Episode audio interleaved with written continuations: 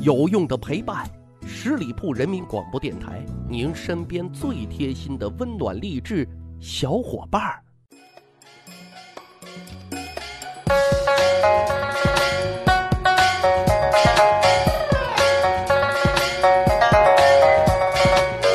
趣吧历史，增长见识，密史趣谈，在下大汉。节目开始之前，依然给大家提个醒。现在呢，很多城市啊都取消了出行的限制，但是现阶段仍然是疫情防控最吃紧的时刻，是容不得半点放松的。所以提醒大家注意啊，尽可能的去减少外出，减少到人员密集的地方，避免聚会、餐饮等不必要的集体活动。真的是拐点尚未到来，防疫不能松劲。好，开始咱今天的节目。年轻的时候啊，大家都喜欢装文艺，可是等着病好了啊，就都变得现实了。薛涛和元稹的感情始于才情，终于现实，过程呢是百转千回。薛涛呢，终于下定了决心，脱下了一身钟爱的红纱裙，换上了一袭灰色的道袍。他终于看清了啊，元稹是个假文艺青年，但是啊，他并不怪罪，他呢，只想静静。薛涛很厉害，与鱼玄机、李野、刘彩春并称啊唐代四大女诗人，与卓文君、花蕊夫人、黄娥并称蜀中四大才女。她的才华和才情啊，源于有一个幸福的原生家庭，老爸呢是长安城里的京官，秉性虽然耿直，但对小公主薛涛是疼爱有加啊，亲自教授闺女学字读书。薛涛呢更是聪慧啊，据说八九岁就能跟父亲啊对诗创作了。可是啊，天有不测风云。老爸呢，因为得罪了权贵，被从京城长安贬到了成都，然后呢，又被安排出使南诏国啊，也就是现今云南、贵州、越南、缅甸这一区域。结果呢，路途的劳累和水土不服，患了重病，永远的闭上了眼睛。这一年的薛涛只有十四岁，自此身上小公主的光环和华丽消失了。如何生存是她必须面对的问题。和母亲啊相依为命了两年之后，不得已他加入了乐籍，成了一名乐妓。这里的乐籍，即户籍的籍，指的是专门从事音乐活动的贱民户籍，专门啊服务于声色犬马的场所。骨子里不一样的人啊，总是那么的清新脱俗。薛涛呢，凭借其融资济力、通音律、善辩会、工诗赋，很快呢就占据了上流社会啊名士聚会的 C 位。薛涛呢，如果是一个角儿，无疑韦高是最捧他的大金主。中书令韦高刚出任剑南西川节度使啊，一次在酒局上，薛涛啊出口成章，让韦高啊叹服，大为欣赏。后来啊，不仅让薛涛辅助自己参与案牍书写的工作，韦高啊更是上奏中央，要按照特殊人才引进的方式任命薛涛为校书郎啊，也有一说是武元衡奏请朝廷的啊。这个可了不得了，按照规定啊，这个职位至少啊是进士出身。你比如说白居易、李商隐都是从校书郎干起的。可是非常可惜啊，因为没有先例，朝廷呢并没有批准。此时的薛涛虽然身份低贱，却是出入贵门，又持才旷物，所以啊就有点飘啊。后来大金主不高兴了，就把他发配到边远的地方以示惩罚。薛涛这才醒悟过来啊，自己只是一只看上去很美却被禁锢着的天鹅，就赶紧啊给大金主韦高认错。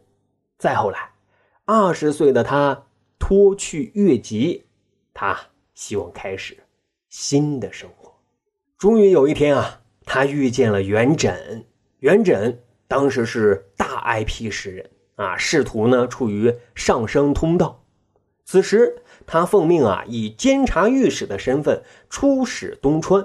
文人与文人啊，总是惺惺相惜的，尤其是异性文人。在中间人的组局之下，薛涛啊赶赴百里之外的东川资州，见到了盛名在外的元稹。此时虽然薛涛已经四十二岁了，但岁月给他增加的只是风韵，一颦一笑依旧是那么的优雅温婉而又脱俗。元稹更是刚过而立之年，才思敏捷而举止风雅，气宇轩昂，很快啊就俘虏了薛涛的芳心啊。就这样，两个人打破世俗，打破地位，轰轰烈烈的开始了一场著名的姐弟恋。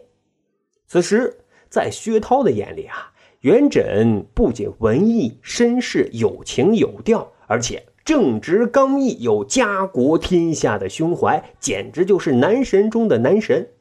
所以啊，薛涛用他火辣辣的文字表达要与元稹相守终生，而元稹也彻底陷入了温柔乡里啊，不能自拔。他们在一起啊，除了风花雪月的浪漫之外，也有对政治时局针砭时弊的探讨，让他们成为高度契合的精神伴侣。只是无奈啊，轰轰烈烈的热恋三个月之后，元稹被召回京城。云溪有记记载说，送别的那天啊，薛涛哭成泪人了，一一作别。分离的日子是煎熬的，但收到元稹的信却是幸福的。薛涛呢，是一个理性大于感性的女子，但是陷入爱情，她也有迷失自己的少女心。劳燕分飞，只有诗歌传情。他写四言绝句，觉得日常书写的书纸啊太大也不精致，于是呢，才思敏捷的他就想方设法、啊、对造纸工艺进行了改造，还将纸染成了红色，再裁剪成啊精致而美好的宅简，信简的简。虽然此举啊让薛涛成为改良造纸技术的先驱啊，这种纸还被称为薛涛简，但是他更在意更看重的是那份最真挚的情感的传递。可是啊，感情的世界里，谁认真谁就输了。最开始薛涛和元稹的情诗你来我往，而后呢，元稹的诗越来越少。女人生性都是敏感的，薛涛知道元稹啊可能有状况了。其实元稹在与薛涛交往热烈，在时间上有两种说法。因为公元八百零九年啊，这一年元稹的妻子韦丛去世，这一年元稹与薛涛热恋，谁先谁后无可考证。但我们更倾向于元稹与薛涛的交往啊，是韦丛去世之后。因为元稹对于妻子韦丛的情感也是很真挚的，为了怀念妻子，他曾写下了曾经沧海难为水，除却巫山不是云，诚知此恨人人有，贫贱夫妻百事哀啊等千古名句。但不管怎么说啊，在这个时间段跟薛涛热恋就有点尴尬了啊。这里插播一段啊，就我们常说啊，贫贱夫妻百事哀，那世人可能存在一定的误读，认为贫穷的夫妻做任何事情都很难，所以很哀。但是啊，元稹的原意啊，却是死亡这件事儿，无论是富贵的人还是贫穷的人，都会感到哀伤啊，是这个意思。咱再接到故事。虽然说元稹啊很有才华，写的情诗又那么的文艺浪漫缠绵，但元稹在情感上啊真的很俗啊，或者说特现实。在与韦丛结婚之前啊，他还有一段刻骨铭心的爱恋。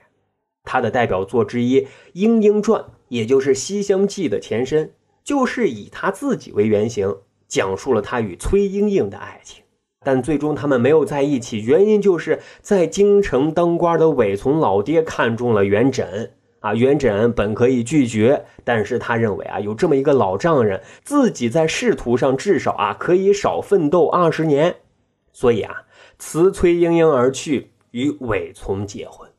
虽然说他与韦丛结婚之后也算是情深意切，但韦丛刚去世就与薛涛眉来眼去，这怎么解释呢？啊，元稹辞别薛涛之后，事业上其实也遭遇了滑铁卢。他被从京城贬到了洛阳之后啊，又被贬到了江陵。这期间他还纳了一次妾，可惜啊，他的妾因病不久就去世了，他还是老哥一个，孤苦伶仃，独守江陵。这个时候啊，多情的薛涛还心心念念着元稹这个情郎呢。他一直以为啊，元稹遭遇事业和家庭的两不顺，此刻他应该给予元稹温暖，给予心灵的安慰和陪伴。他做好了继续陪伴元稹的准备。于是呢，他从成都专程赶到江陵，俩人终于再次相见，却是已经时隔五年。不过啊，当薛涛满怀欢喜和希望来到元稹身边的时候，他却发现过去的时光已经过去了，他们已经不可能回到从前了。从江陵回来的时候，他五谷杂陈，却仍然将精神寄托在能收到元稹的消息。终于有消息了，元稹啊，又要结婚了，新娘不是他。元稹再次为了仕途，选择了世家大族的裴叔为妻。他终于明白了，在元稹的眼里啊，他的身世经历是他不能接受的。元稹对于他的感情更多的只是欣赏，也许自己连备胎都算不上。人生垂暮，薛涛筑起了一座吟诗楼，独自度过了最后的时光。好，长见识，长谈资，这就是咱今天的密室趣谈。千万啊，别跟假文艺男谈恋爱，因为啊，伤不起。如果您觉得咱的节目还不错，欢迎大家使用节目专辑的评分功能，为密室趣谈打个分，为大汉留个言。感谢大伙的支持。咱还有一个趣吧历史的小分队，如果您对历史边角料很感兴趣，欢迎大家关注十里铺人民广播电台的公众微信账号，然后回复数字一就可以添加大汉的个人微信。经过简单审核之后啊，大汉就会邀请您进入这个小分队之中，咱就可以谈天谈地，聊历史段子。本期节目就这样，感谢收听，下期再会。